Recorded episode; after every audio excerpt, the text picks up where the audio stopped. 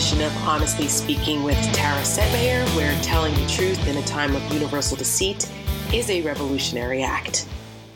Well, guys, been on a hiatus for a couple weeks for the Thanksgiving holiday, and the first week of December, I was traveling in London for the week, so I'm back now. And I don't know, nothing's really happened, has it? Yes, it has. We had the full hearings, the impeachment hearings. We have the impeachment report. And now we have articles of impeachment. So lots of stuff is going on.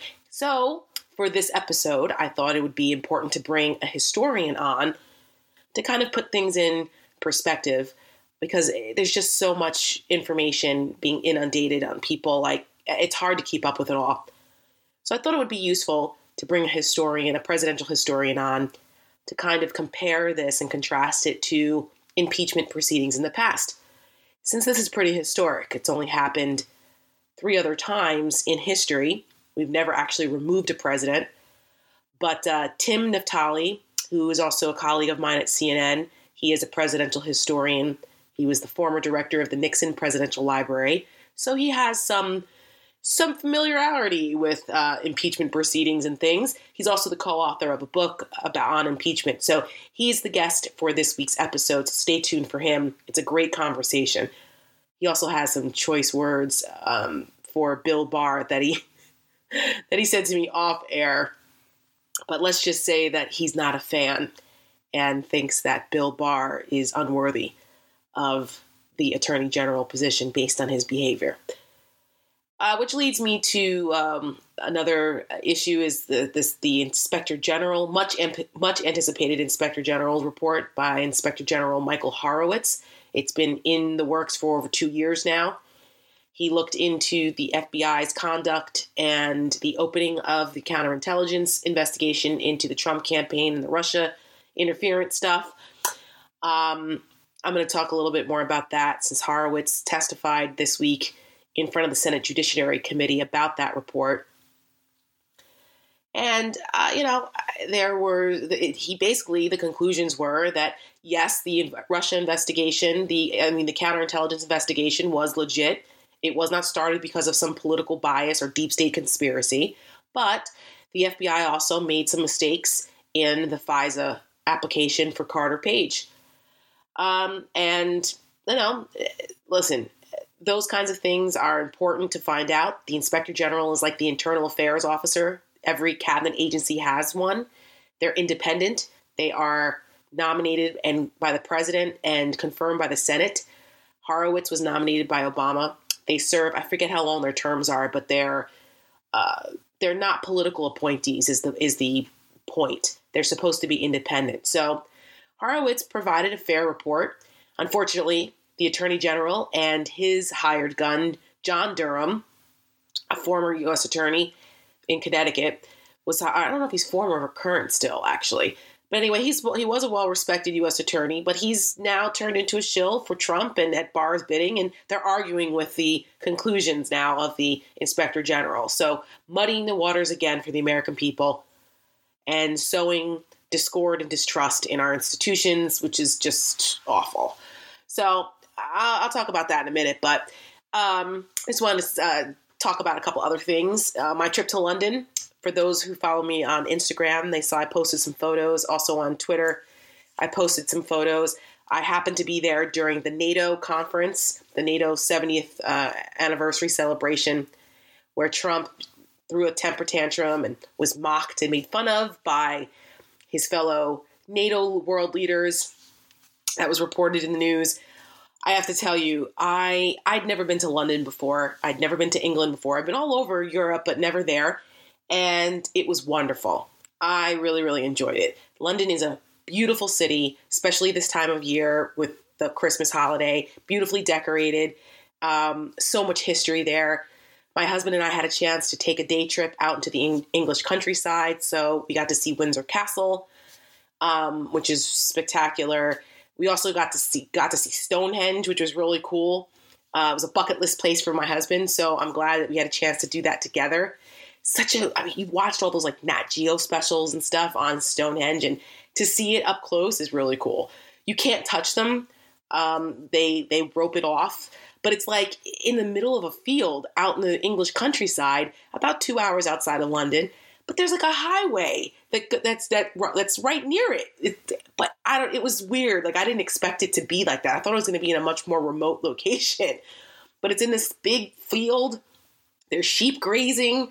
There's a military complex a few hundred yards, maybe probably like a mile away, maybe 2 miles. It just felt close because it was wide open. But there was like a military complex, so you heard things blowing up and like a gun range in the background. I was like, what is happening? Helicopters flying over. It was crazy. But it was cool, though. It was still really cool. I posted some neat pictures. You know, it's not every day you get to go to Stonehenge. It's been there for 5,000 years. They still don't know how they got the stones there or why. I mean, it really does look like some kind of a dial or like a sun calendar dial or something like that, just because of the way it's lined up. I mean, it's not a coincidence that it's lined up perfectly with the winter and summer solstices. Like, but the fact that they knew that 5,000 years ago, that's crazy. Anyway, so that was cool. We also went to this really lovely town called Bath, which I hadn't heard of, but it's been around a long time. And when the Romans were in the UK or in the England area way back when, they had these Roman baths there. It's like in the middle of the town, and you can still see them. They're still intact. Really, really cool. I've spent a lot of time in Italy. If you follow me, you know that I'm part Italian. I speak a little Italian. I visit Italy as often as I can, usually during our wedding anniversary, because my husband and I got married in Sicily. So I've visited a lot of different ancient ruins in Italy, which has the most UNESCO World Heritage Sites in the world, by the way. So it was really cool. I didn't realize the history with the Roman Empire and that part of the world in England. I didn't put that together until I was there. So it was really neat to see that. But it was a beautiful town, just a beautiful town. They had a beautiful abbey there in the middle of town, and which is like a Duomo in Italy. You know, it's a big cathedral. And they had the largest Christmas market in all of England. And I love craft shows and Christmas markets and things like that. I was thrilled. And my husband is such a good sport because he likes that stuff too. He likes a good craft show. So yes, he's a, you know, big bad federal agent, and he's 6'2", 240, 235 from Brooklyn, but he likes a good craft show. So we had fun there and got all kinds of cool stuff that we brought back, and a beautiful snow globe and things. It was just, we just had a wonderful time. So shout out to the UK. They're going through their own contentious time politically now. The Brexit stuff is still going on over there. They have another prime minister vote coming up. I think it's actually this week. So it was cool to watch British media and watch it firsthand over there, read their newspapers. I love British humor. And I've got to tell you, the British media skewered Donald Trump while I was over there. I actually was able to record a program on the BBC where one of their anchors, her name is Emily Maitlis, she just destroyed Donald Trump in the most glorious British prose, where she compared him to Homer Simpson. It was great. I might have to repost that on the Honestly Speaking Twitter feed, because I posted it on my regular Twitter and it went viral. I just had to share it. So he's a laughingstock around the world, despite what he says that America's respected again. No, we're not. Okay. Our allies are laughing at us, wondering, you know how many Brits, when they found out my husband and I were American, were like, what is happening to your country? I'm like, don't ask. Don't ask. There were protests and stuff. Not as big as in the past, but there were a couple. And I was like, yeah, don't worry. We don't like them either. So anyway, so that's one last thing. So the day that I was flying to England, that earlier that day, I left on a night flight. This terrorist attack happened on London Bridge, with this lunatic Muslim terrorist stabbed people to death on this bridge before he was taken out by the British police. And so that was awful. But I had a chance to go visit London Bridge a couple days later, And there was a memorial there to the two Oxford students who were killed. And it was still cordoned off, though. They still had a heavy police presence on that side of the bridge. Only one side was open to walk across it. So it, we paid our respects, and it was just surreal to be that close to where a terrorist attack happened. It was kind of a little jarring, but so I did have that. But it's a beautiful city. So if anyone ever has a chance to visit London, please visit London. We went to Savile Row, where all the famous British tailors who've been there for hundreds of years. We got a chance to see the Kingsman. If anybody likes the Kingsman movies, the Secret Service Kingsman movies, I'm a fan. I like them. We went to the Huntsman tailor shop where it was filmed and based off of, and they have little pictures of the movie set, and they have like one of the examples of the suits. So it was cool. It was a cool trip. Shout out to London. It is the holiday season, so I love this time of year. My husband and I always overdo it. We decorate our house into like this big winter wonderland. So we're a little behind on that because of the travels, but the house is almost complete. By the time this airs, it'll be complete again.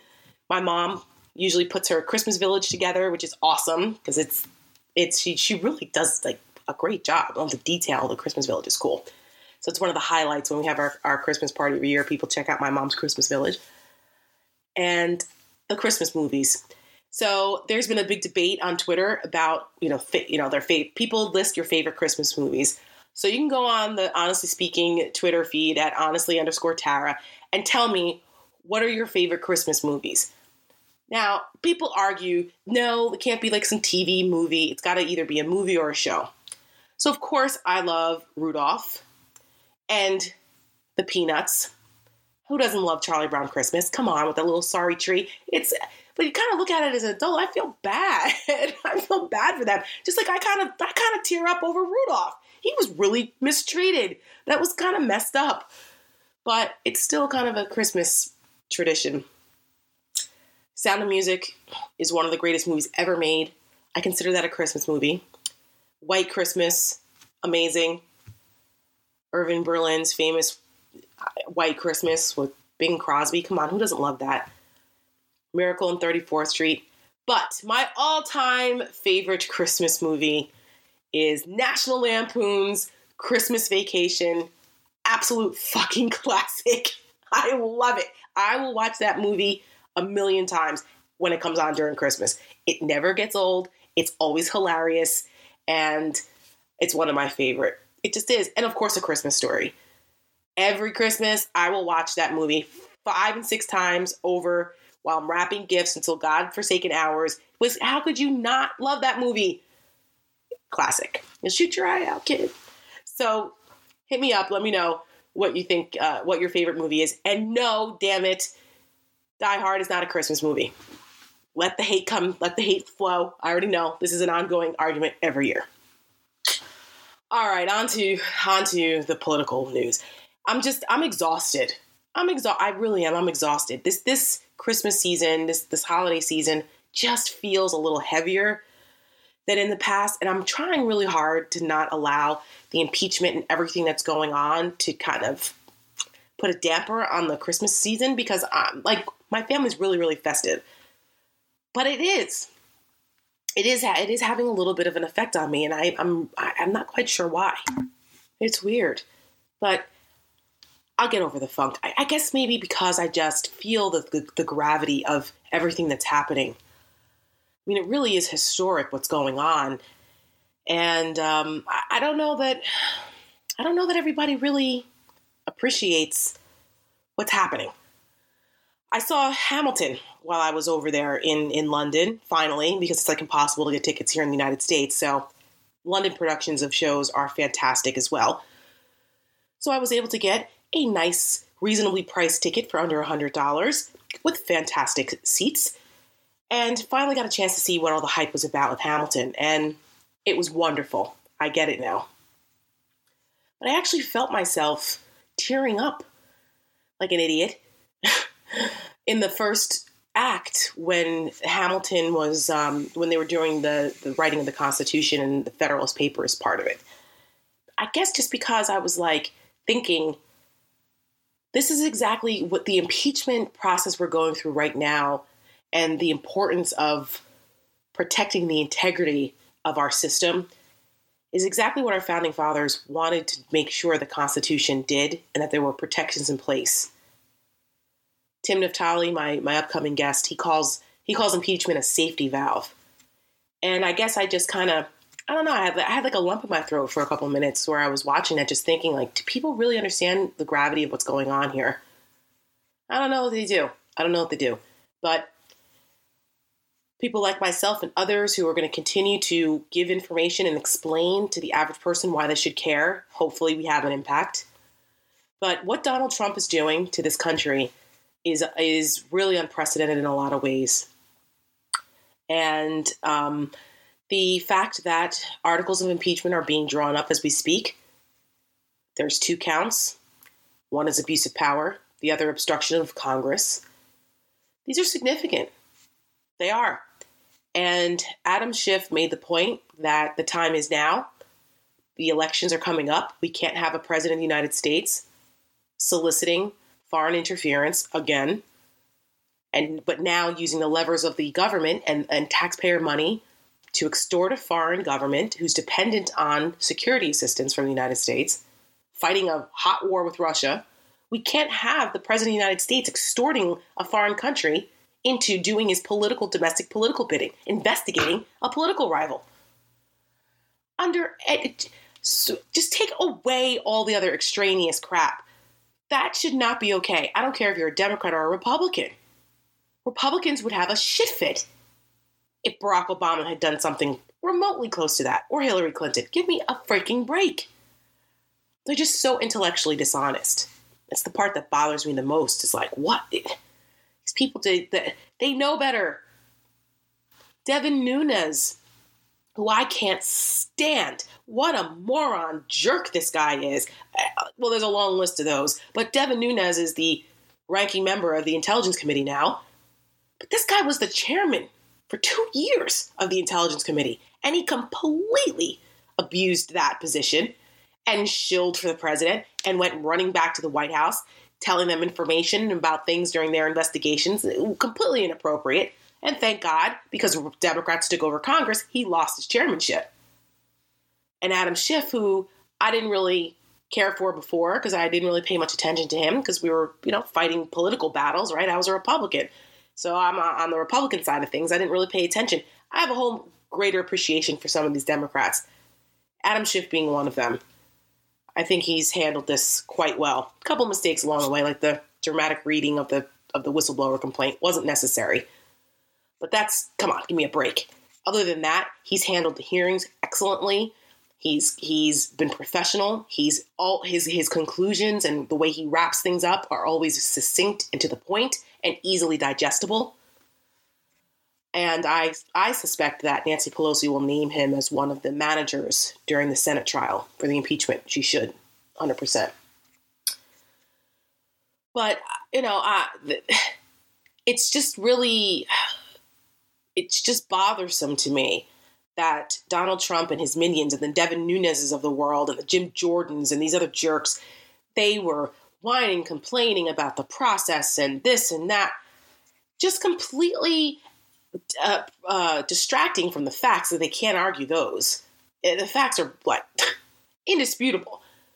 All the witnesses, the career Foreign Service folks, nobody disputes that Donald Trump knew what was going on. He directed Giuliani to put pressure on the Ukrainians. They withheld the money until the Ukrainians were going just to announce an investigation into Biden. They didn't have to conduct one. They just wanted the announcement. Why? Because that would politically be damaging, theoretically, to Biden and helpful to Trump. I mean, it's so obvious what's going on.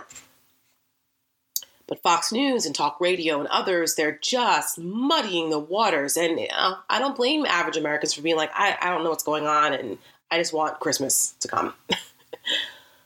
But we have to pay attention, people. We have to. An abuse of power by the president of the United States at this level is not something that we as the American people can accept moving forward. Justin Amash, who quit the Republican Party to become an independent, was the only person that voted for the impeachment inquiry. He made the determination that impeachment, his concern is not impeachment being used too much. It's not being used enough. Because if not this, if this kind of behavior, he was actually talking about the Mueller report, but he's all in on what's going on with Ukraine. But if this is not impeachable, what is? You know? And that's basically where we've gone. I mean, the Republicans' behavior has been just so atrocious. It's hard to, it's hard to deal with. It's embarrassing. They should all be ashamed of themselves. Unfortunately, Jerry Nadler, who's the chairman of the Judiciary Committee, does not have the same control over his committee the way that Adam Schiff does. And the Republicans on the Judiciary Committee are 10 times more obnoxious. You've got the Matt Gaetz of the world and Doug Collins, Jim Jordan again, Radcliffe, a couple others, who Louis Gohmert. I mean, they were incorrigible. And it was just shameful, complaining about things, rabbit holes that don't matter, process arguments that don't matter. Most of them are dishonest anyway. It's ridiculous. Just ridiculous. And people start to lose interest because they can't deal with all the screaming and yelling and the arguing over stupid stuff. But don't let that distract from the facts of the case. And the fact that people like Senator Kennedy from Louisiana, Ted Cruz, whose voice is like nails on a chalkboard. I cannot stand him. They are pushing these Russian propaganda narratives about Ukraine. Even after Dr. Fiona Hill, who's one of the preeminent Russia experts in the United States, who used to work on the National Security Council under Trump, she quit. She testified and was telling them this whole stuff about Ukraine being interfering in the 2016 election is bullshit, and it's straight out of the Russian propaganda playbook. What are you people doing? They don't care. They don't care. They're going to do whatever they're going to do to bow at the altar of Trump and kiss his ass at the expense of our intelligence community, at the expense of the integrity of our intelligence community, at the expense of our national security, and all to the benefit of the Russians, who are laughing their asses off at their successful operation, and it's ongoing. If Donald Trump is not the biggest useful idiot that the Russians have ever had, I don't know who is. Speaking of the Russians, Sergei Lavrov, who is the Russian foreign minister, who's basically a Russian intelligence officer, was back in the White House this week, taking pictures with Trump and hanging out with Secretary Pompeo, and given a platform to, again, spew Russian propaganda. Talking about how, well, we haven't seen any evidence of any Russian interference. That's not true. From the grounds of the White House. Disgraceful. Disgraceful. Again, let's add that to the what if Hillary or Obama had done this file, which is probably about 6 feet thick at this point. Republicans would be screaming treachery, screaming it from the rooftops. But yet they enable this guy. They enable Trump. It's, I don't know.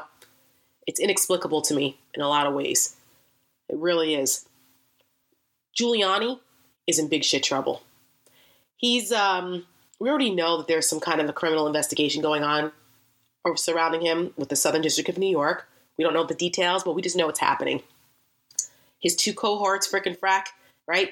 Parnas and Fruman, big trouble also, indicted as we speak. Parnas spilling the beans.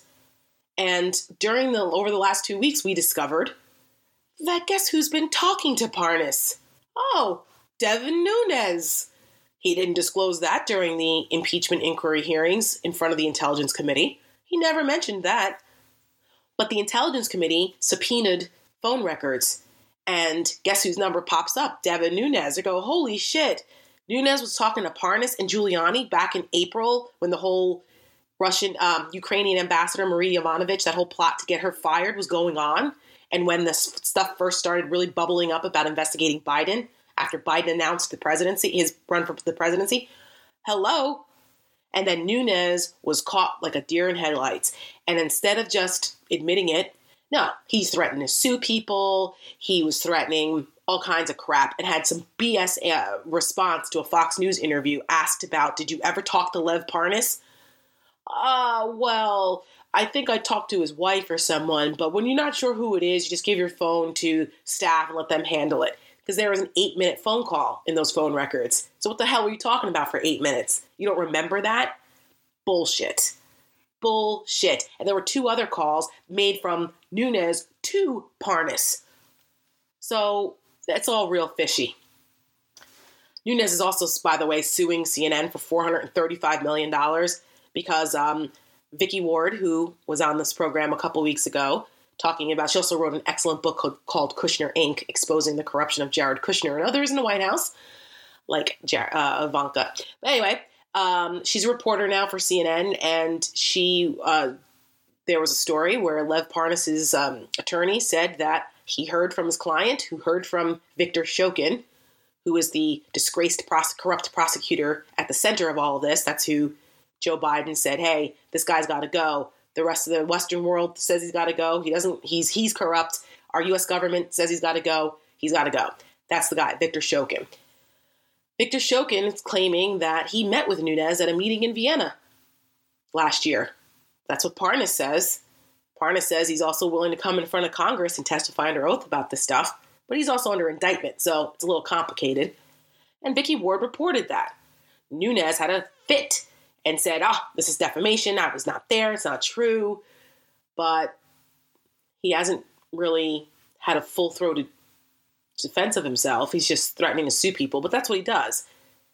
He's suing a fake Twitter account, but Devin Nunes' cow account for $200 million.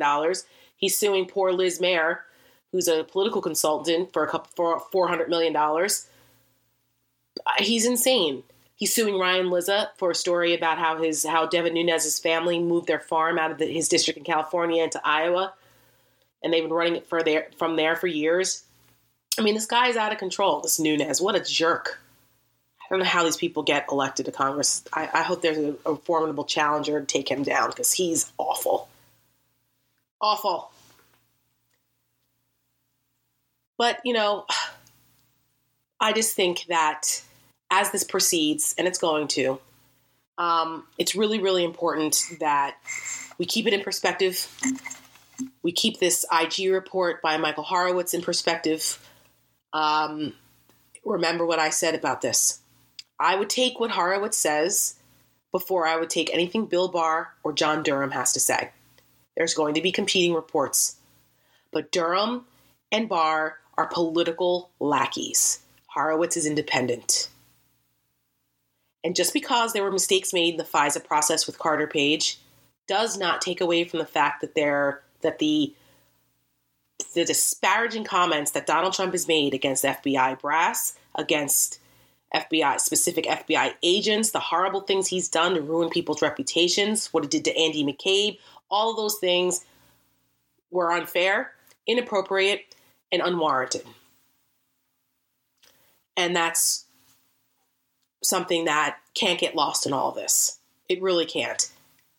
And the fact that the investigation into the Russian influence into the campaign and the election was legit.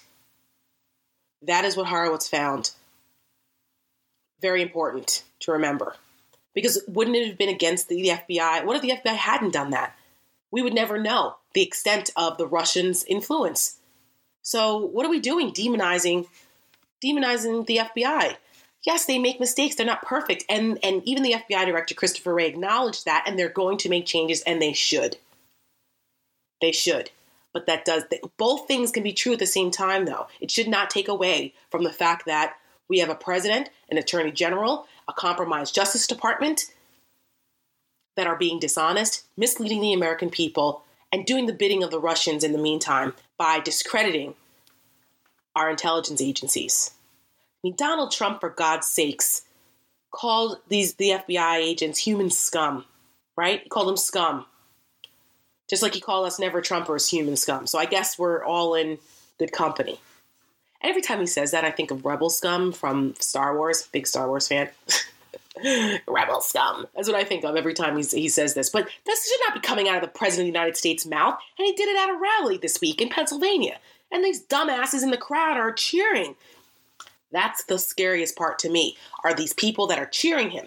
As a matter of fact, they did like man on the street interviews. These Trump rallies are, speaking of Star Wars, are more like Star Wars bars. You know, you ever see this, the bars in Star Wars scenes, like all kinds of weirdos and freaks in them. You get the, you know, cream of the crop of the weirdos at these Trump rallies. And I'm going to play for you some audio from CBS News. They did a couple of interviews with these people, and I just want you to listen to what these Trump supporters had to say about impeachment. He's not going to be removed. Do you feel confident in that? My 357 Magnum is comfortable with that. End of story. Did they remove him in the Senate? Mm-hmm. I think it would cause physical violence in this country that we haven't seen since the Second Civil War. Since the First Civil War. I think it will become the Second Civil War. I would think that there would be a strong movement. It would be very negative. Possible violence, but that aren't condoning violence. There'll be a lot of mad Americans, possibly 70, 80 million Americans on the loose, not very happy. What we're seeing is a divided country. You know, both sides are dug in. No one's budging. We have families tore apart. It's including my family. My daughters are liberal. I'm conservative. Now that this whole thing has been going on, we just had a private Thanksgiving. Very unfortunate. I wish it never would have happened. This whole mess we're in. Did he do something wrong? It doesn't appear to me. But I think it's going to be very hard for people to change the once more. If you're a Trump supporter, I'll speak for myself. As a Trump supporter, I believe him, and I don't believe he's dumb enough to say something in front of all these people that will actually get him in trouble. There were more interviews, and there was a woman crying. I mean, it's that the guy talking about his 357 Magnum is okay with that, and the other guy talking about a civil war, a possible second civil war if Trump were removed. I mean, this is scary shit. And I've been saying this from day one. I've been very fearful of these possibilities, and some might have called me alarmist, but I mean, I don't know. I don't know. But we have to keep speaking the truth. We have to keep pointing out the facts. And as Ben Franklin said, only virtuous people are capable of freedom. As nations become more corrupt and vicious, they are in need of more masters. We need to pay attention to that. Good time to bring in my guest this week, presidential historian Tim Naftali.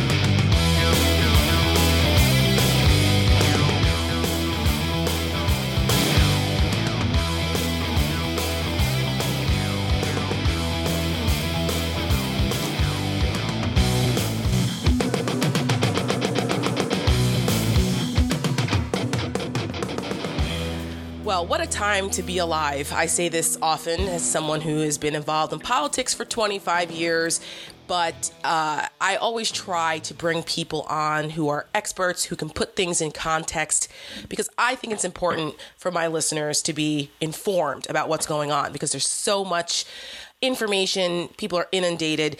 And I thought that given that we're living through history right now with impeachment, why not bring on someone as a guest to talk a little bit about the historical context of impeachment? So I am happy to welcome my friend and colleague over at CNN, presidential historian Tim Naftali. Tim not only is a presidential historian, but he was also the former director of the Nixon Presidential Library and Museum. He's the co-author of the book Impeachment and American History, who he co-wrote with other amazing historians like John Meacham and Peter Baker and Jeffrey Engel. And he's also currently a professor at NYU. So he's a busy guy. Tim Naftali, welcome to Honestly Speaking with Tara. My pleasure, Tara. It's great to be with you. So, you know, what do you think? Is this an impeachment like no other? You know, when your listeners were kind enough to pay my salary, and I was the director of the Nixon Library. I had no idea that I was in training, that I was preparing to understand a future presidency. So I am both feeling oddly nostalgic, not for the Nixon era, but for what I learned in Nixon land. But I'm also dismayed that I am, in a sense, seeing this movie again, and it is dismaying. The impeachments are hard on the country; they're not easy. They should not be done lightly. I'm not suggesting it's being done lightly this time, but they really, really are painful. And they can divide families. They can divide parties. They raise very difficult questions for people. Elected officials, don't like public national questions whose outcomes, political outcomes, are uncertain. And I tell you, I'm dismayed. I mean, it's not that I'm surprised. This was sort of this was pretty much going to happen. It seemed last summer that this was the likely outcome. But even so, to have it right in front of us is a little tough. In your book, you talk about impeachment being a double-edged sword. And I think that's kind of what you're grappling with now. And Speaker Pelosi has made this point, as have others, that no one is taking pleasure in this. This is really these are sad days. You know, some people may be cheering this.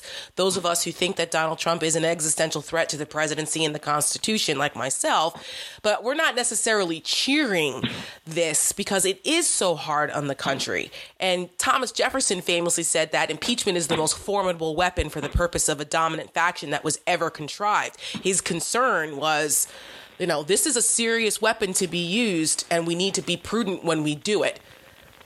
Do you think that that the Democrats are handling this in a prudent way?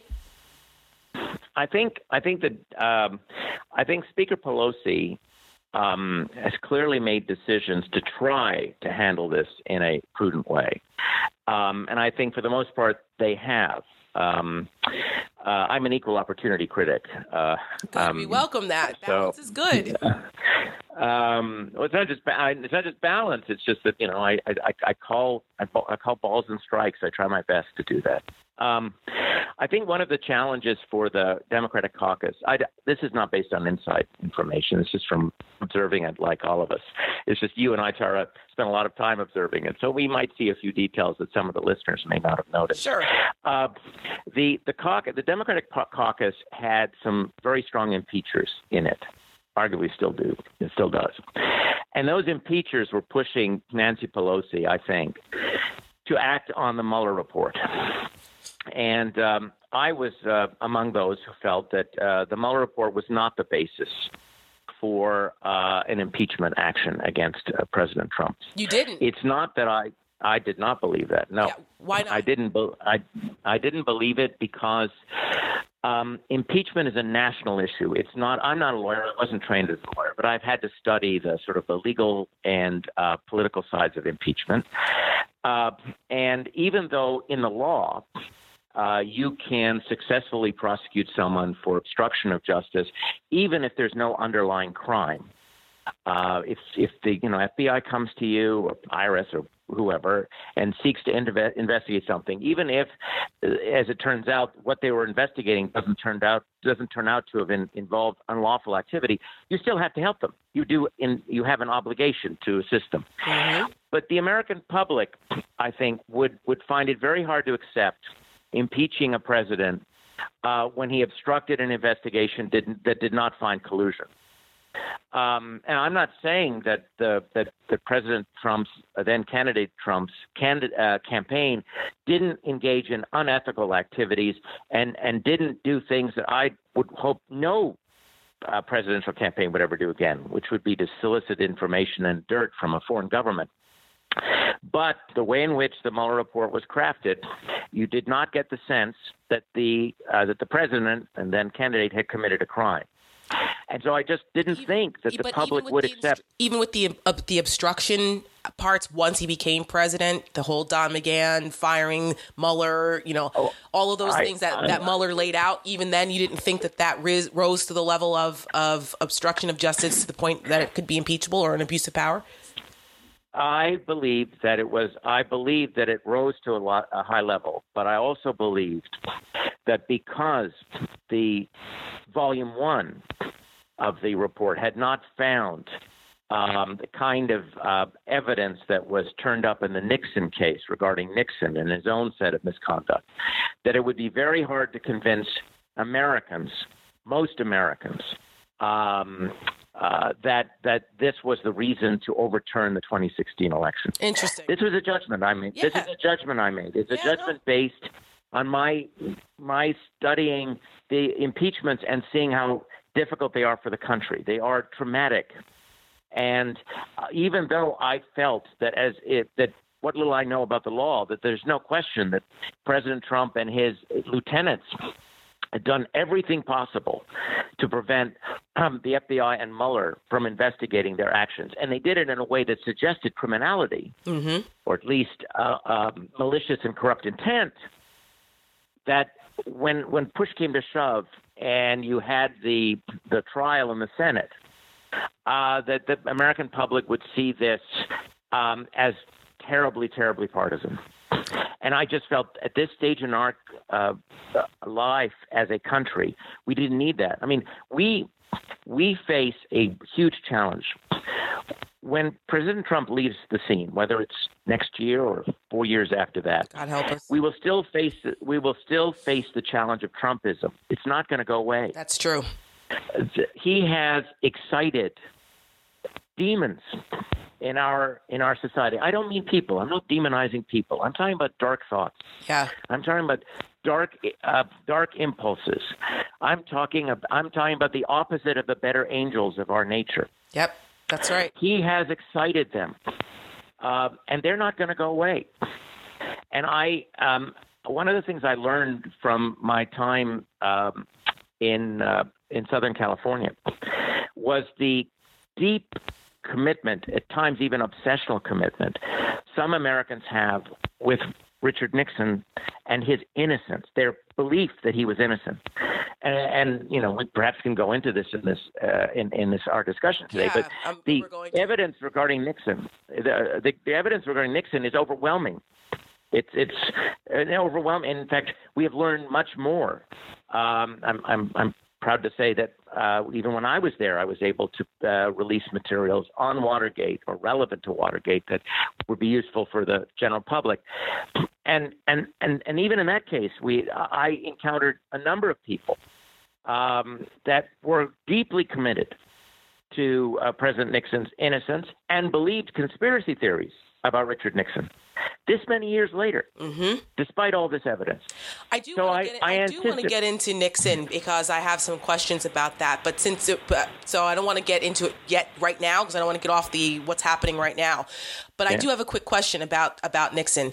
Even though there are people who still believe that he was innocent and they believe the conspiracy theories, did Nixon ever take responsibility for what he did? Did he actually believe at any point, you know what I did was wrong and I deserve to be impeached, or, you know, the whole I'm not a crook and if the president does it, it's not illegal. Did he really believe those things and all the way to the end? Well, I'm gonna go through each one because one of them is a bit of a misunderstanding. As I said, I think it's important to be an equal opportunity critic. Yeah. So while I'm going to tell you about Nixon's mistakes, I want to put in context his statement about the president does it, it's not illegal. Right. He said that in an interview with David Frost, the British broadcaster. Amazing, but he didn't say it about everything. Way, I suggest people go back and watch those Frost versus Nixon interviews. It was just amazing. Well, he said that only about national security policy. He was not saying it about anything. It's been taken to mean if the president does anything, including shooting somebody, right, it's not illegal. He didn't say that. What he was talking about wiretapping, and he was talking about the context of that time. And, you know, it's unfortunate, but in that time there was a gray area regarding national security wiretaps, which allowed the president basically to wiretap anybody if the president felt it was a matter of national security. That's, for example, how Martin Luther King Jr. was wiretapped, or Dr. King was wiretapped. And others. It was in the context, and another. That's we could do a whole podcast about that. I'm working on a book about John F. Kennedy right now, so I'm thinking a lot about Dr. King. Anyway, so what Richard Nixon was saying was that in terms of national security, if the president does it, it's not illegal. By the way, I think that's a very threatening, particularly if you have a conservative view of presidential power. That is, I think, a very threatening point of view. But it's not the blank check that some people assume he was arguing for. I don't believe that President Nixon ever took full responsibility. He did apologize. He apologized for people, to his family and friends, for dragging the country through this. But he never accepted why he did it. Mm-hmm. He often made the argument that he did it because he was trying to help his friends. He engaged in a cover-up to protect his friends. He never admitted that he was the architect of this cover-up, which we know from the tapes. He never admitted his abuse of power. He never admitted. His memoirs are full. It's a tissue of. They're very careful not to have. There aren't many 100% lies, but the memoir is crafted in such a way that he doesn't take responsibility. You don't really get a sense from the memoir that he is the brains behind what would become the enemies list. Mm-hmm. He didn't choose all the names, but he's the one who said, let's go after them. Let's use the IRS to hurt those people. He is the one who ordered it. So I think that he never fully accepted responsibility. Now, there are some who would argue that when he accepted the pardon, that implied it. But, that's been spun by his allies in many ways. One of the consequences of the pardon, I believe, is that the public never fully understood the crimes that Richard Nixon had committed. I'm not suggesting, and he wasn't well at the time, right, that it would have served the country well to have taken this ill man and put him in prison. But perhaps the process could have gone a little longer for there to have been a criminal indictment, for people to actually see. I know we have the articles of impeachment. That is one form of indictment. But I think if they'd seen a criminal indictment, they would have understood that this wasn't just about the cover-up of a break-in on one night at the Democratic National Committee. This was about a pattern of corruption and abuse of power that extended through a number of years. And then I think they would have understood the reason why someone like Richard Nixon, for all his achievements in foreign policy, and he deserves credit for going to China, right, but for all those achievements, his continued time in the White House represented a clear and present danger to our Constitution. That's a good segue into comparing and contrasting what's happening right now, because obviously the Clinton impeachment is kind of cast aside a bit as far as the gravity of what Bill Clinton did. I mean, I'm a lifelong Republican. I wasn't a fan of Bill Clinton. I thought what he did was awful. I was behind the impeachment at the time. I was still, I was young and still coming up in politics during the Clinton impeachment. But I felt like, you can't lie under oath and behave this way and think that that's the way the office of the presidency should be. And I agreed with it at the time. Now, obviously, looking back in hindsight, comparing it to Nixon and now what Trump is doing, I'm like, that was ridiculous. And looking at the way Republicans who are still in office now, Lindsey Graham and others, the way they went after Bill Clinton and the arguments that they made, and then the way they excuse Trump now, the hypocrisy is mind-blowing. But Nixon and how there are a lot of similarities in the way that Nixon behaved and the way he viewed the media and how he tried to use his lieutenants in government to protect him, and the way that Trump is behaving. What are some examples of the similarities that you see? I'd love to go into them. May I say something about Clinton? Yeah, sure. because I also remember the Clinton impeachment, and I think one challenge for Americans, all of us, is to understand when a crime is impeachable and when it isn't. Americans had a reason to be more than dismayed with President Clinton for lying under oath. Sure. That strikes at really at the heart of our criminal system. If people get away with lying under oath, then how do we learn things? Documents don't tell the full story. You have to rely oftentimes on witnesses. Indeed, we're going to have to do that in this particular impeachment because the President Trump has not responded to any one of the 71 subpoenas he's received or his lieutenants have received.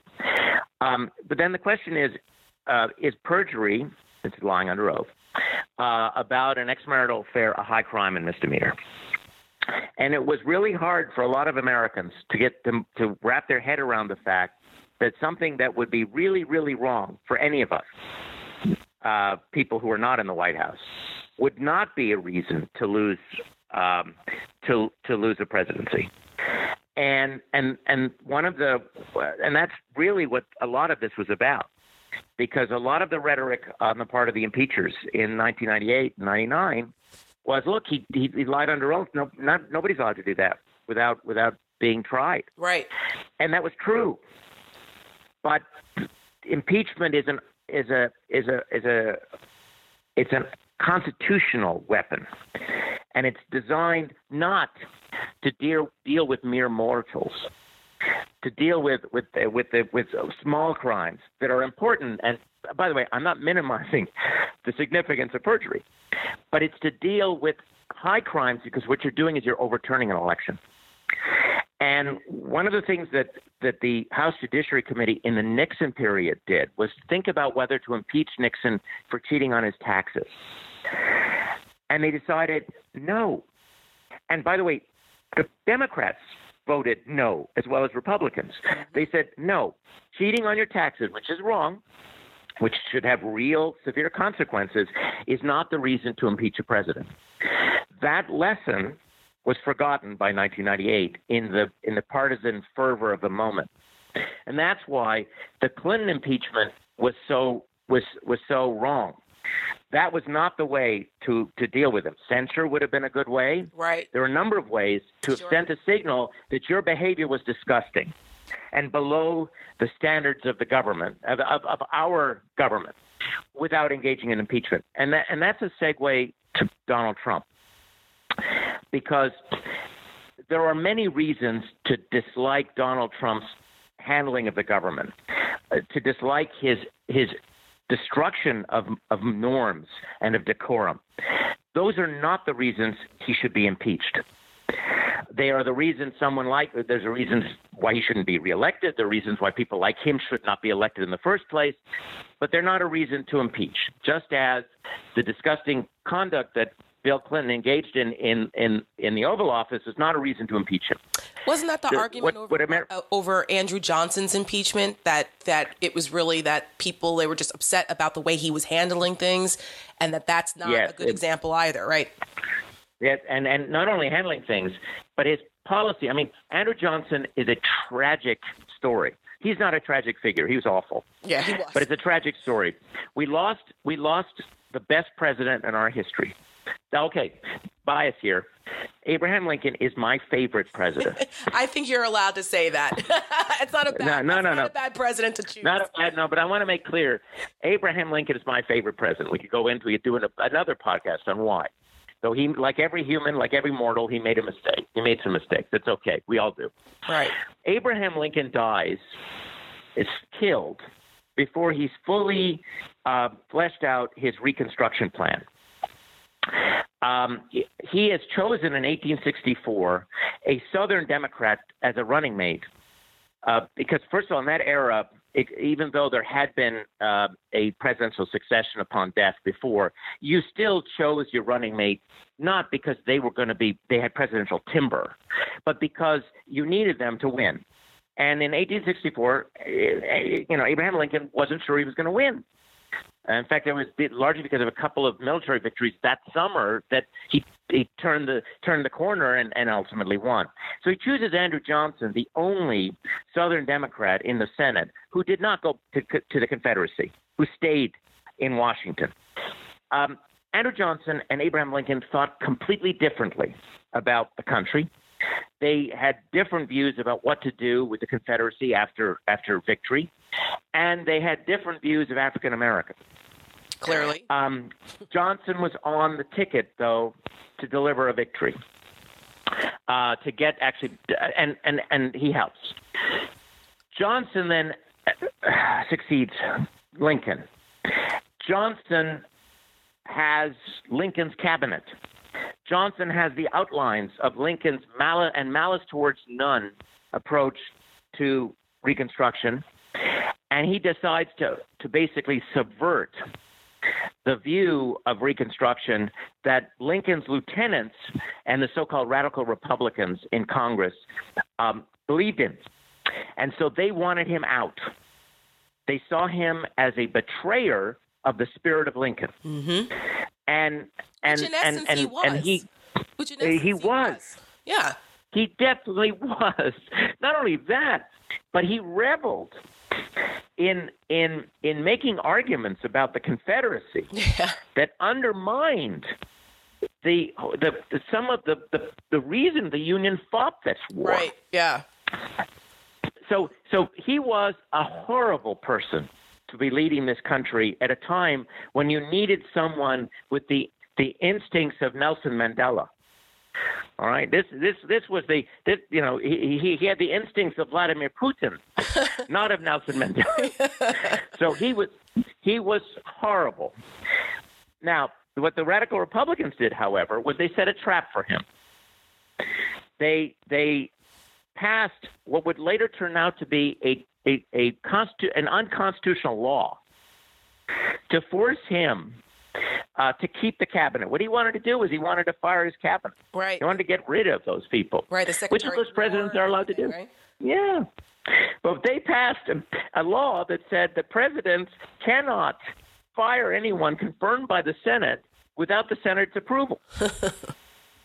Which, by the way, the Supreme Court later overturned. It's just you can't do that. That's the Article I institution putting all kinds of pressures on the Article II institution. Anyway, point here is that was a partisan impeachment against a horrible person.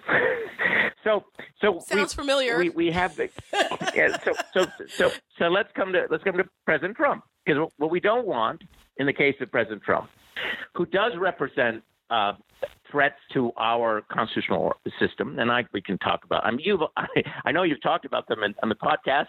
We haven't talked about them today yet. But, yeah, no, it's important. People need to be reminded why we're going through this process, so that it is not just because people don't like Trump. Like Nancy Pelosi last week went off on James Rosen for asking her, "Do you hate the president?" And she rightfully lost her shit about it, because saying, "No, I don't hate anyone. This is about the Constitution." And I think that's, to your point, why, just not liking him, the partisanship of it is not a reason to impeach someone. And at this point now, we've risen far above just some petty, we don't like him stuff.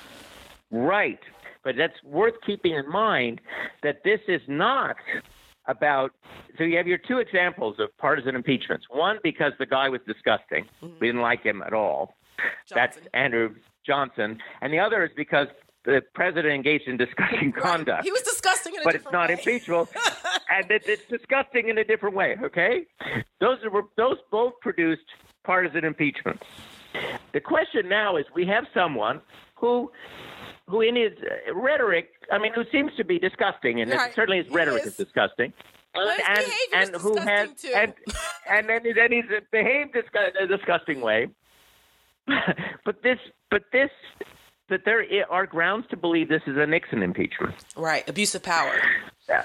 Abuse of power. But it's very hard in this environment, in this noisy, partisan, tribal environment, to make those kind of distinctions, to say to people, those people who hate Trump, Hatred's not a good thing. I love what Matt Pelosi said about what she said to James Rosen. And I thought James Rosen knows better. He wrote a very interesting, with the exception of one chapter, which is a little conspiratorial, he wrote a very interesting biography of John Meacham. Right.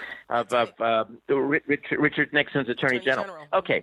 So how do we help fellow Americans cut through the noise and get at the real issues here? It's not about disliking Trump, and it's not about being offended by his language. It's about a challenge he poses to our constitutional system. And that's going to be the challenge for Democrats and for the managers in the Senate. And the challenge for the Republicans, and I hope we can talk about them, is to remind themselves of good conservative values. Good luck.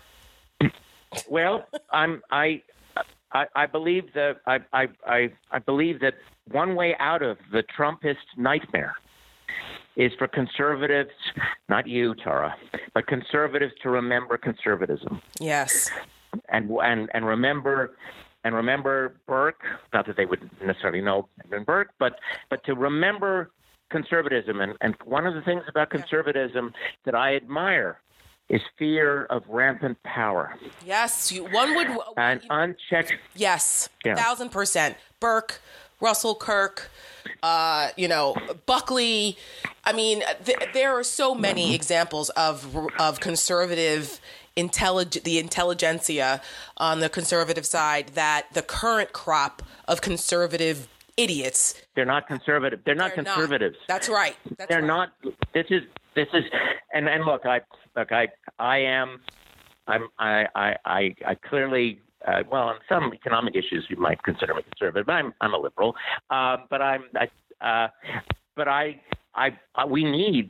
We need conservatives and we need liberals, and we need a good, healthy debate, and a fair debate, and a free debate, and an honest debate. That's right. Honest debate. That's right. And a debate of mutual respect. You can see, you can fundamentally disagree about the role that government plays in society, but you don't have to be an anarchist in making these discussions and creating a climate of fear and hatred while doing it. And I think we've lost that. And so to get back to this, for sure, which is why conservatives like myself and those of us that are never Trumpers are so adamant about it. We're not haters.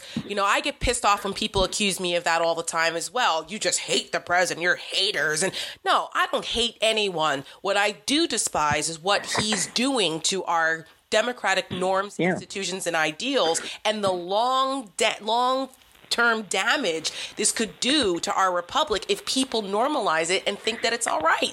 And we have to stand up against that. That's the part I despise. I don't hate Donald Trump.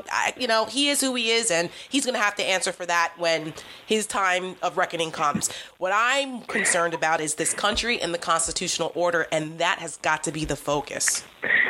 So let's talk about I want to talk about the constitutional order, because it's one of those theoretical concepts that most people, frankly, don't have to worry about, and that's okay. Because one of the beauties of a constitution is you're supposed to, except when you're taking an oath to it, you're supposed to not have to worry about it. It's sort of there, right? But it's just and it's just supposed to work.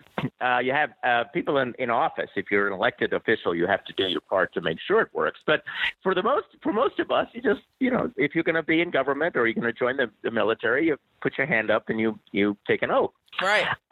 So why would we worry?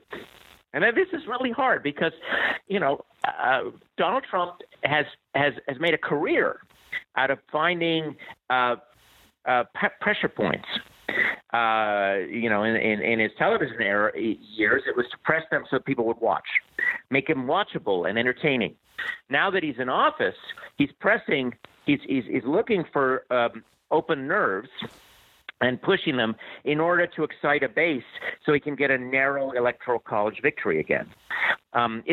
What's really, really disgusting, and I'm going to use the word disgusting here, is that he has forgotten that even though our presidents come, I mean, at least since the 19th century, from a party, okay, when they become president, most of them have had as a goal expanding their base, not electrifying it and defining it better. And that's really divided us. If you have a president who uses rhetoric to excite differences among us, he's, I believe, not actually doing what the founders expected him to do. Well, that you're not going to impeach him for that. But that's what's made this impeachment so difficult. I mean, this whole crisis so difficult is that for many people, they're not even willing to absorb the information that suggests that he's a threat to the constitutional order because he's excited them so much and made it from the get-go a tribal issue. I mean, the argument that Bill Buckley called that invincible ignorance.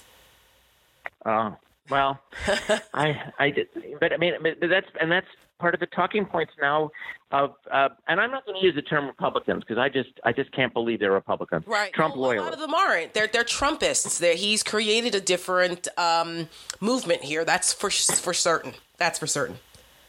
And one of their talking points is that there's a pattern of impeachment. You know, the constitutionalists and the Democrats are making the argument, look, there's a pattern of corruption. They're making an argument, there's a pattern of impeachment, that the Democrats have wanted to impeach, and the never-Trumpers have wanted to impeach Donald Trump since January 20th, 2017, and they're just throwing mud against the wall and seeing what sticks. That's it. That's all it is. That's their argument. And it's a way of getting people not to think about the details.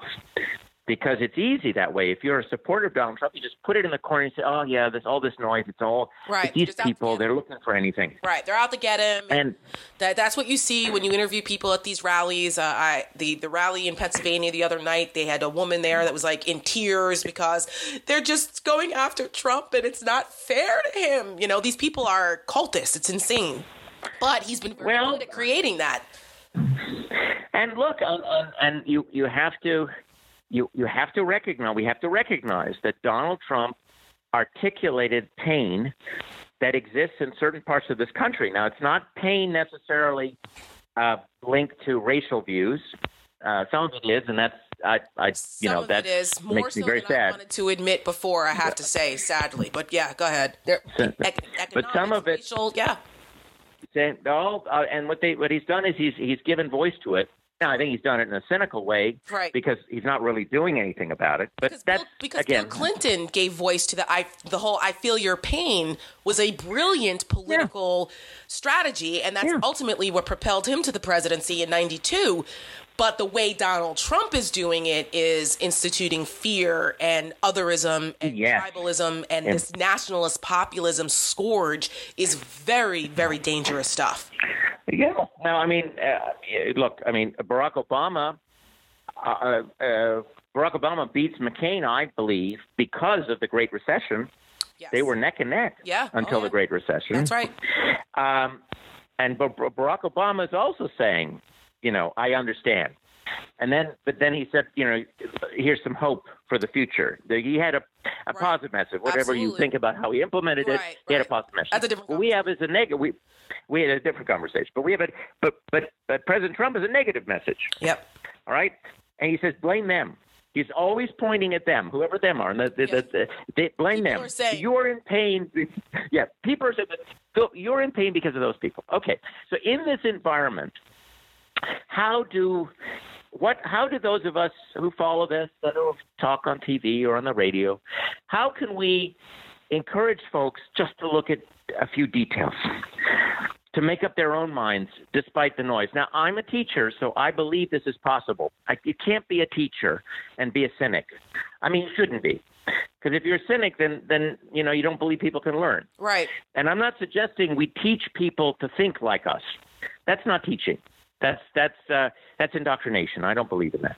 But how can we get folks who are certainly smart enough, because they manage their own businesses, they manage their own lives and their families and all that, how can we get them to take the time to just look at data points, just a few, not a lot. You don't have to learn the history of U.S.-Ukrainian relations. How do we get them to look at a few data points? Because that's what this is all about. In 1974, my heroes in 1974 were a group of, and I don't usually say this about Southern Democrats, because certainly on racial issues, I've never considered them heroes. Right. But Southern Democrats were the key to Richard Nixon staying in office. Richard Nixon Richard Nixon knew that the Democrats had a caucus problem. It's different from today's caucus problem. For the Democratic Party, and I'm sure in your podcast you've talked about this, is a different kind of party then. So you got all these Southern Democrats, and they were pro-Nixon. Their constituents were hugely pro-Nixon. I mean, Nixon had won a huge landslide in 1972. He'd won all across the country, That's not right. Just the South. But his margins in the South were unbelievable. You know, the South was a one-party state. It was a Democratic Party, but it wasn't the same as the Northern Democratic Party. It was a Southern Democratic Party. Anyway, well, I had former Democratic Congresswoman Elizabeth Holtzman on a couple of weeks ago, where she talked about the dynamics at the time and, you know, the differences with the partisan dynamics then, and how, you know, the Democrats were at least smart enough to bring in Republican counsel that, you know, helped on their side of things, and that the Democratic chairman from New Jersey of the Judiciary Committee, his name escapes me right now, but how... Rodino, that's right. And how he was... there was just a different environment of some compromise and understanding the seriousness of the procedures that were going on that allowed for bipartisanship that just does not exist today. Doesn't exist, but also it required courage, right? And on the part of Democrats, the Democratic leadership sidelined.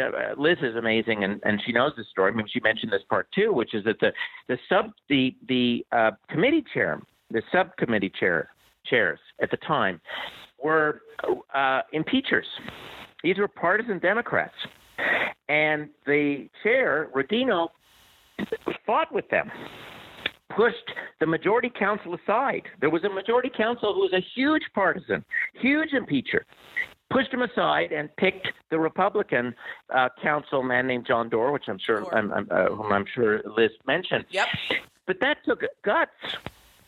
That took guts because Rodino realized that impeachment's a traumatic thing for the country. We can't have partisans doing it.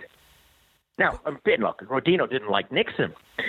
Of course, he didn't like Nixon, and he was ready to vote for impeachment. That was the point. That's he right. understood that he had a new responsibility as chair of a judiciary committee doing its constitutional duty. His partisan self had to be put to one side, and a new self had to emerge. And he was able to make the transition successfully and in a way that was believable. So do you think that the Republicans who are whining and bitching about the process now being so partisan and unfair and all of the carping that they've done, is that legitimate? Because to me, it seems like it's a bunch of distraction BS because they can't argue the facts of what's going on. But do you, from a historical perspective, do they have an argument to make about the process so far? I think they have. Here's the problem. They're so extreme in the way they make an argument, because what they are arguing is that because of the process, the president is not getting due process, and there is no such thing in this. So their argument leads into a rabbit. Their arguments lead into it's a rabbit hole that just sends you down. Here is what the Democrats could have done. And someday we'll find out why. They could have actually had votes on the subpoenas.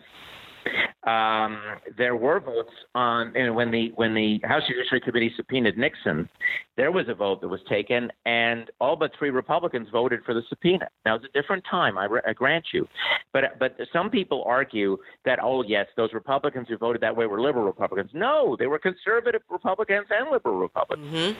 The issue was a constitutional requirement. You know, do you do your duty under the Constitution? I've never seen that spirit from Republicans on the committee. But they do have a point that there was no vote taken. These were subpoenas from the chair. Now, that is true. Now, does that undermine the evidence that was found? No, because the evidence that was found under oath, and the public got to watch these people testify, and the public got a chance to see whether these people were believable, and they were all credible. But I'll leave it up to the public if they, agree that, Ambassador Yovanovitch and Ambassador Taylor and Dr. Hill and whether these people were believable or not. They seemed credible to me. Mm-hmm. But yes, you could have had a vote on the subpoenas. The argument that this was done in secret—that's baloney. That is truly an effort at distraction. The Starr report, which was the basis for the Clinton impeachment, that was done as an independent counsel study, which involved lots of closed door depositions. Nixon's impeachment was based on work done by the Watergate, the Senate Watergate Committee. Some of that was done, yes, publicly, but there were a lot of staff interviews and also materials collected by the special prosecutor, and that was all done behind the scenes. So there is no presumption of public hearings for the collection of data for an impeachment by an impeachment inquiry. So, and indeed, in the Nixon case, when the Republicans asked for more data, because after they went through the data that had been compiled by the nonpartisan staff, a number of the Republicans said, hey, we'd like to ask some questions of some witnesses. And Rodino said, okay, and agreed to some. Those were done behind closed doors. Those weren't done in public. Those were not televised hearings. Right. So the argument, like grand jury process. Exactly. You got to do some things behind closed doors. And a lot of these Republicans, they conducted behind closed doors interviews during Benghazi and Fast and Furious and everything under the Obama administration that they were upset about. Those things were done behind closed doors as well. And like Trey Gowdy, when he was chairman of oversight, he argued for the importance of closed-door hearings at the time. So these Republicans are a bunch of hypocrites now. Well, and they're the ones throwing mud against the wall and see what sticks. Now I think and I believe that there are moments when closed-door hearings serve the public interest because they allow for compromise. I don't mean compromise on the substance of the interviews or depositions. What I'm talking about is compromise among the Republicans and Democrats. It might have been a good idea, maybe impossible in this era, for the articles of impeachment to have been discussed behind closed doors first before they were announced publicly. I don't see – in the case of Nixon, Southern Democrats and Republicans edited the articles. The final articles of impeachment reflected changes, amendments made by Republicans and Southern Democrats. The abuse of power article in the Nixon case, which became the basis for the Clinton abuse of power, and I'm sure inspired some of the the first article of abuse of power in this instance against President Trump, that was finally edited by a Southern Democrat. The original draft article, which was produced by the staff, was rejected by the Southern Democrats and the Republicans. They said, we can't vote for this. Interesting. And it was edited, but it was all done behind the scenes. And in fact, it was done secretly. The chair of the committee and John Doerr met with these folks. Actually, John Doerr met with them, and ultimately the revised article was proposed by a liberal at the request of the chair, so that the rest of the committee didn't know that Southern Democrats and Republicans had actually edited it. How about that? This is all done behind the scenes. I didn't know. But this was in order to make it. And this is to make it a national effort, because impeachment is not supposed to be partisan. For goodness sakes, there weren't parties when the founders met in Philadelphia. That's right. And they were worried about factions and parties back then, actually. Yes. I think the framers would be quite upset if they saw what's happening now. And you referred to the impeachment process as a safety valve, and that's what it should be used as. And so when you look at what's happening now, and I know we have a couple minutes left because you got to go, but do you feel as though that what Donald Trump has done, the abuse of power and what's going on, what should the average American be paying attention to at this point as we move forward? Because they are inundated with so much bullshit. And you've got Fox News and conservative talk radio really, really being dishonest about the findings and what's gone on. What should people pay attention to the most as they're watching this unfold and as it moves over to the Senate? I think you should ask yourself – two questions. One, do you want the President of the United States to feel that there will be no consequences at all if he goes to a foreign government and collects dirt on an American citizen just because he doesn't like them? Mm-hmm. Richard Nixon did this sort of thing at home. He used the FBI, he used the IRS in order to collect information about his enemies and use it to destroy them. In 1974, Republicans and Democrats decided that was an abuse of power. If the President of the United States does that with a foreign government, is that not the same thing? I think it's the same thing. And that's why I see the abuse of power in the Ukraine case as similar in its threat to our Constitution as what Richard Nixon did with the FBI and the IRS. The second question I'd ask is this. Are you comfortable with a president deciding whether or not he is going to respect a part of our Constitution? That the president will decide, this part of the Constitution I don't agree with, and say that he won't comply with subpoenas because he just doesn't recognize the fact that the House can determine to whether or not wishes to engage in an impeachment inquiry. He has called this impeachment inquiry illegitimate in a baseless way. He hasn't said why. And the Constitution makes clear that the House has that power. If you don't like it, then amend the Constitution. But as long as you're president and the Constitution has been amended, you need to respect it. And are Americans comfortable with their president picking and choosing the parts of the Constitution that he will uphold? And that's the key question here. All of the other partisan bickering aside, those are the fundamental questions that face the American people. And my concern is that not enough Americans understand the implications if they just shrug at this. Like, the constitutional order that has kept this republic together is really at stake here. Am I being alarmist in that at all? Because sometimes people think I'm, we'll survive it, we'll make it. Yeah. Well, have you ever seen anything like this in history before? No. And I learned in studying the Nixon story that for all the crimes that are documented that he committed, Richard Nixon very nearly finished his second term. Had it not been for the tapes, I think Nixon would not have resigned.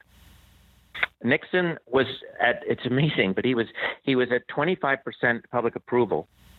And Republican leaders, I'm not talking about the Republicans on the Judiciary Committee who showed real political courage, Republican leaders were afraid to come out against him.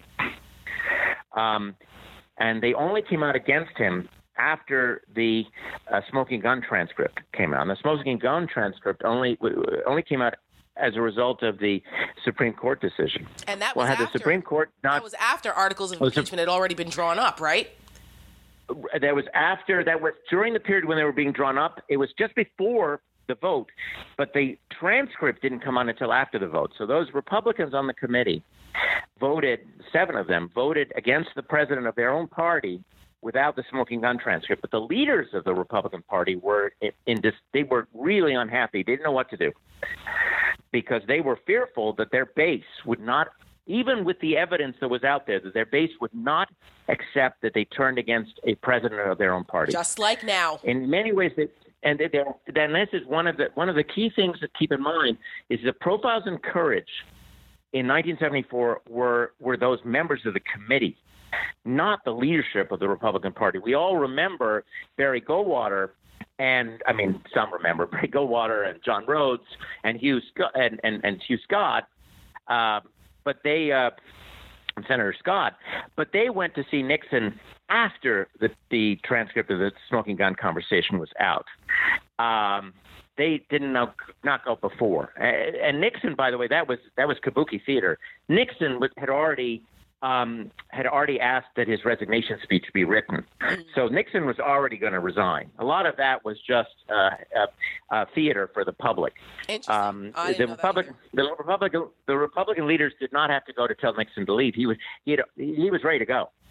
He wasn't happy about it, but he knew he had to go. The writing was on the wall already, yeah. The writing was on the wall. But so my point in this is that it's never been easy for leaders of the same party as the president to ask the president to leave office. It's never been easy. And in a case like Nixon, when, as I said, the evidence of his participation in the cover-up, his misuse of government agencies was overwhelming. I mean, even in that instance, it was difficult. So in an instance where the government, where the president himself has said no cooperation at all, and therefore I don't agree with Professor Turley that there's a paucity of evidence, but I do agree that it'd be nice to have more, not to make the case, but to make the case easier to the general public.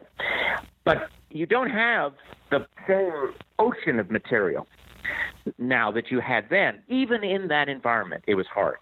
And so I'm not surprised to see the partisanship today. What saddens me is that there aren't a handful of Republicans who are conservative and constitutionally aware enough to sit there and actually think about the larger issues posed by the president's conduct. That's really dismaying. How is it possible that our political DNA could have so changed that there aren't a handful? I'm not asking for 2/3 in the Senate. Right. I mean a handful. Where are those patriots? I'm looking for them. You and me both. Tim Naftali, you are the best. Thank you so much for your time. You and I will be chatting more as this unfolds, because I think that your perspective on this is amazing. And also for people who don't know, Mr. Naftali was also a consultant on the show Designated Survivor, if you any fans that are listening of that program. I'm a big fan of Kiefer Sutherland. He'll always be Jack Bauer to me in 24. But show too, and that's cool that you were a consultant to that. That was fun. That was really a fun experience, let me tell you. I bet. Tim, everybody check out his book. He co-authored a book, as I mentioned, Impeachment and American History, with some other really amazing individuals. John Meacham is another hero of mine and an intellectual conservative that I appreciate greatly during these times. So be sure to check that book out. It's more appropriate now than ever, given the history of what we're going through. Tim, how can people find you and your wonderful comments other than on CNN? Oh, well, on Twitter, Tim Naftali on Twitter. You can find me there.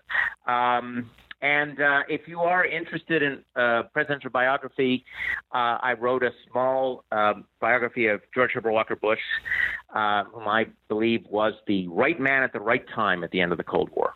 So if you're interested in that period of history, you might want to check that book out, too. Fantastic. Tim Naftali, thank you, my friend. Have a great holiday season. Thank you, Tara. Happy holidays to everyone. Merry Christmas and Happy Hanukkah. Bye.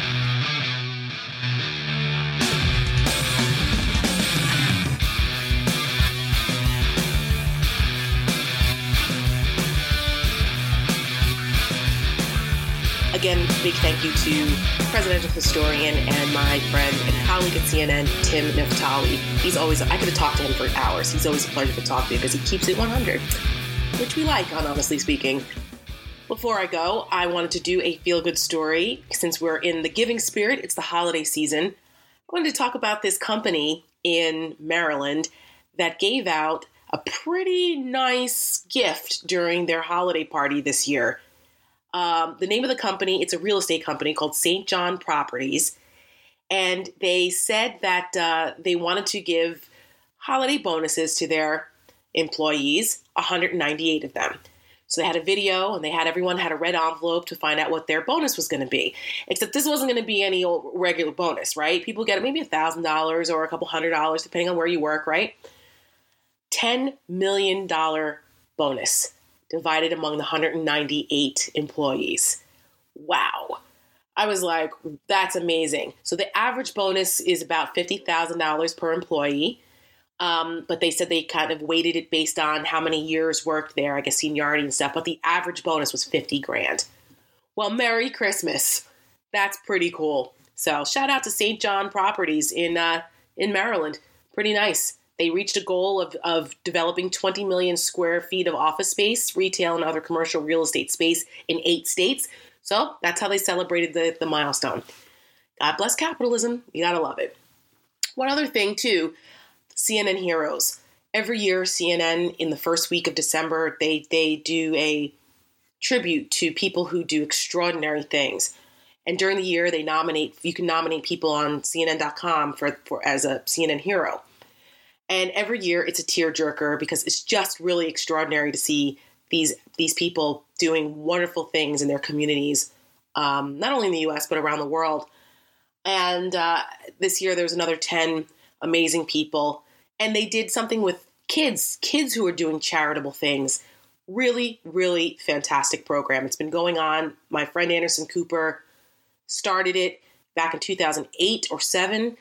Kelly Ripa co-hosts it with him. It's an amazing program. If you didn't see it, you can find it online, but also you can go and just check out some of the CNN Hero organizations. I know my audience is very giving and charitable, and they always ask me how they can help or whenever there's tragedies and things. And if you want to help, those are worthy organizations. So check out the CNN Heroes at CNN.com and see if there's an organization there that interests you that you'd like to help during this Christmas season as well. One other thing I want to say really quickly is that there was a horrible shooting in my home state of New Jersey this week where a police officer, 40 years old, father of 5, was ambushed and killed. And 3 other people were killed in a Jewish supermarket in the city, in Jersey City, in a Jewish neighborhood there. They don't know the motive yet of the killers, but it's looking more and more like it was a hate crime. And I just want to say I want to pray for the victims of those families and much respect to the SWAT teams and the officers in Jersey City who responded and took out the shooters who did this. And I just want everyone to pray and just appreciate the law enforcement officers who put their lives at risk every day to protect and serve voluntarily and who never know when their last day, when their end of watch is going to happen. So a little bit of a somber note, but be thankful for those men in blue, men and women in blue. All right. God bless everybody. Enjoy your holiday season, and we'll continue this next week. Thanks for listening. Oh, be sure, make sure you send some tweets to me about your favorite Christmas movies. I want to hear them so we can argue and people can yell at me about Die Hard not being a Christmas movie. See you next week.